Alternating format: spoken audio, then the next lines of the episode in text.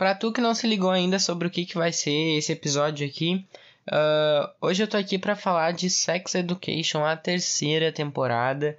Essa série aí aclamadíssima, né, pelo povo brasileiro, porque pelo amor de Deus, todo mundo pira com essa série e eu não tiro o mérito, porque eu piro junto. Então, é, vamos falar um pouquinho agora sobre Sex Education, gente.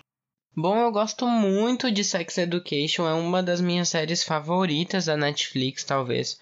Eu acho, assim, o que eles fizeram em três temporadas dessa série é absurdo. Porque eu acho que o grande triunfo, assim, é os personagens, que eles são muito bem construídos e o tempo todo, a minha vontade de ver os personagens, acompanhar as suas histórias, só aumentava, porque, sério, são muito incríveis.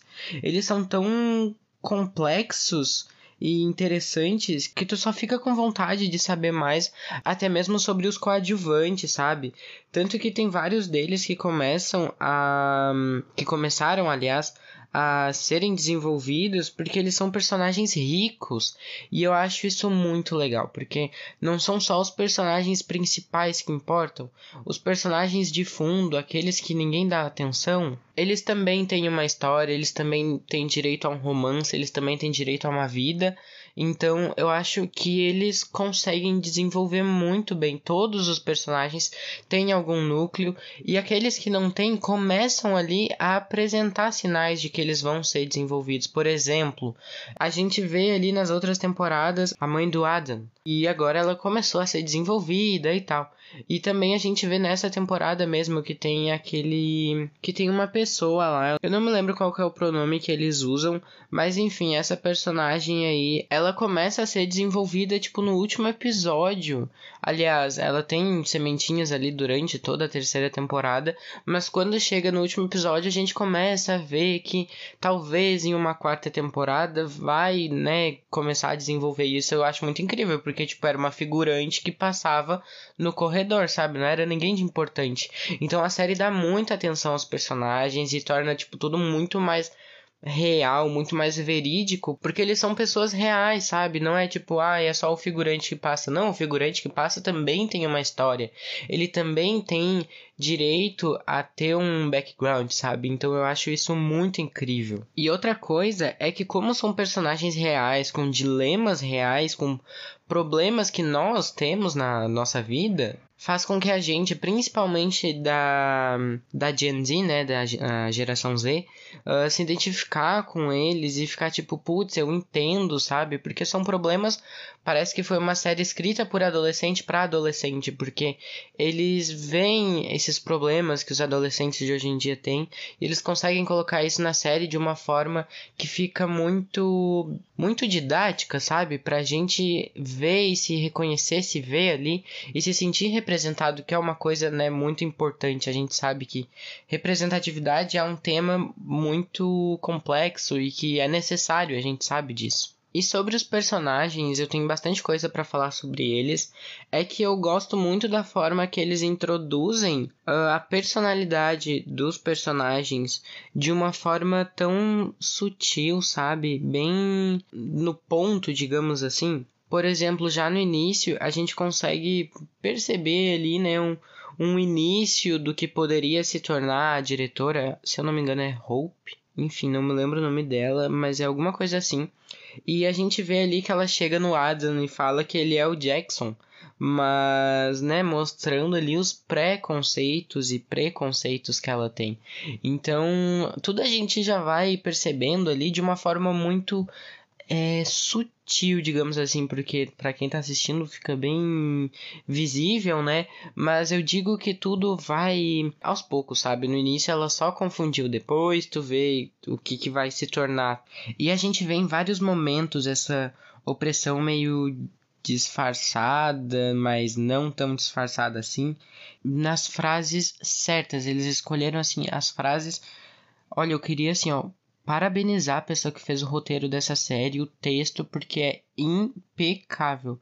Tudo que acontece é muito redondinho e, os e as frases, enfim, é tudo muito bom. Eu queria falar aqui sobre a opressão que a gente que eu tava falando antes.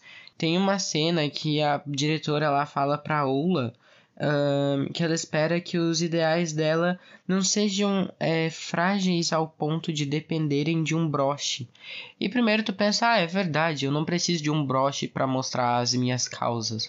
Só que tu para pra pensar nisso e tu fica tipo, hum, tá bom, vou fingir que isso não aconteceu, que é para não dar treta, sabe? Então, eu acho que eles colocam umas coisas muito sutis, mas que não são sutis o suficiente que tu consegue perceber.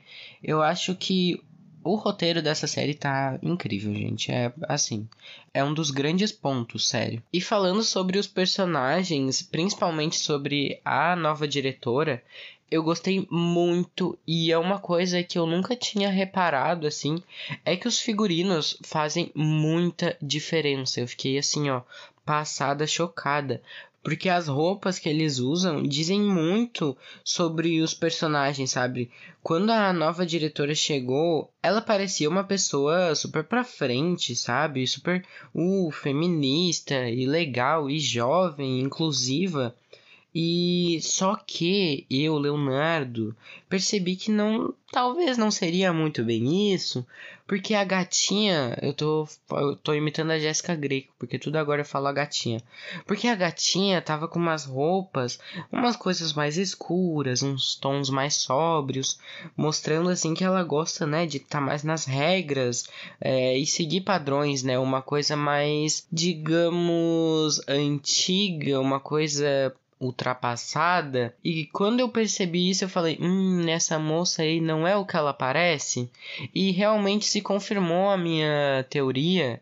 Porque ela realmente não era o que parece. Bom, quem assistiu a série sabe que é uma pessoa, digamos que no mínimo complicada. Outra coisa que eu acho incrível nessa série é a estética, que é uma coisa bem anos 90, só que se passa hoje em dia e tem toda uma, uma vibe retrô, sabe?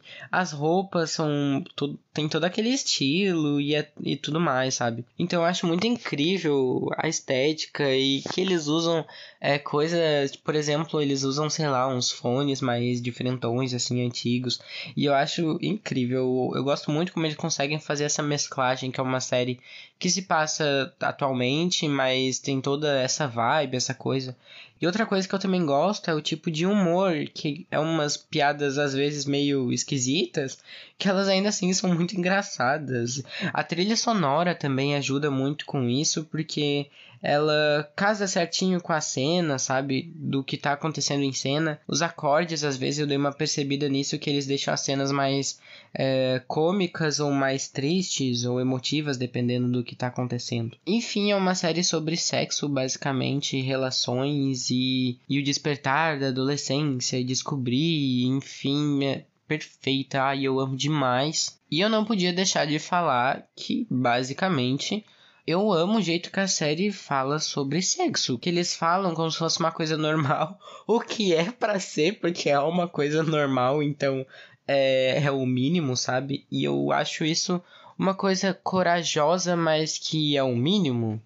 Uh, não sei explicar muito bem. Enfim, eu acho essa série maravilhosa. Eu gosto muito da representatividade, porque tem personagens pretos, tem personagens queer, tem personagem gay, tem personagem bissexual, tem personagem uh, deficiente, tem, enfim, tem vários tipos de representatividade e eu gosto muito disso, porque eles não fazem aquela representatividade só ou muito escrachada ou muito estereotipada, que é, olha, temos um gay nessa série, uau, que conquista.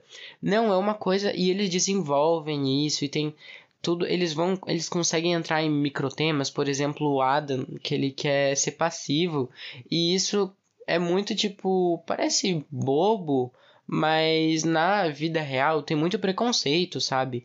Então eu gosto muito que eles trazem dilemas reais, que nem eu falei antes, e eles abordam muitos temas da juventude de hoje em dia, sobre a pessoa se descobrir, sobre a pessoa saber o que, que ela gosta, e às vezes tu já é uma pessoa mais velha, que nem, por exemplo, tem lá a Maureen, ela já tem alguns bons anos ali, e ela tá se descobrindo, ela, ela tá experimentando a vida. Isso eu gosto muito.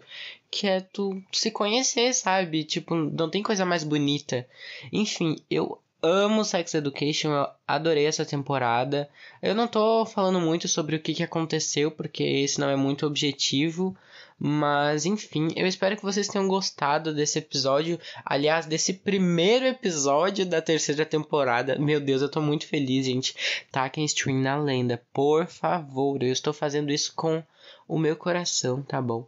Então, eu espero que vocês tenham gostado do episódio de hoje. Espero que vocês tenham gostado das mudanças. Ah, eu não estou acostumada a fazer isso, mas vamos lá então. Vamos para a dica de hoje.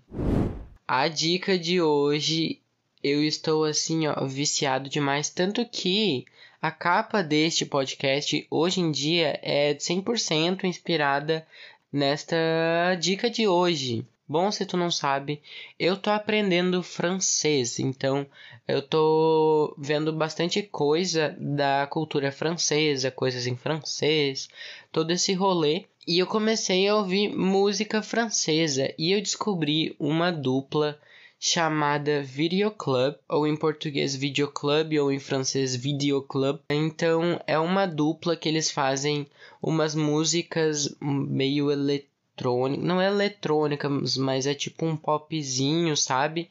E com umas coisas mais sintetizadas. Meu Deus do céu, é muito anos 90, gente. Eu fiquei em choque porque são dois adolescentes, eles fizeram uma música que é muito famosa, eu acho que vocês até conhecem, é tipo Do mon esprit tout de vague, je me perds dans tes yeux. que vergonha, pelo amor de Deus. Mas é uma música que bombou assim, é bem famosa na época, ao menos, eles tinham 16 anos e eles fizeram uma coisa super retrô e eu achei super legal, então eu me inspirei demais aqui até. Então fica aí a dica de hoje, eles têm um álbum chamado Euphorious. Eu vou colocar lá nos meus stories para vocês verem. Mas sério, eu adorei as músicas deles. Então, essa foi a dica de hoje. Vão lá, taca Stream na lenda do Videoclub, porque eles são dois ícones, são super novos e fazem música boa. E é isso, gente. Até o próximo episódio. Espero que vocês tenham gostado e apiantou!